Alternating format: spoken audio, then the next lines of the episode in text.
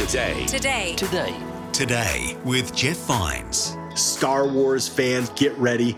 And if you're a movie buff in general, you are in luck. Pastor Jeff has a brand new series titled At the Movies, where he's going to be looking at the correlation between fantasy stories and the gospel. Why is it that you and I are drawn to fantasy so much? It's not that we believe that the stories themselves are true, but we do believe the underlying truths connect us somehow, fantasy or not fantasy, to real life. Today with Jeff Vines.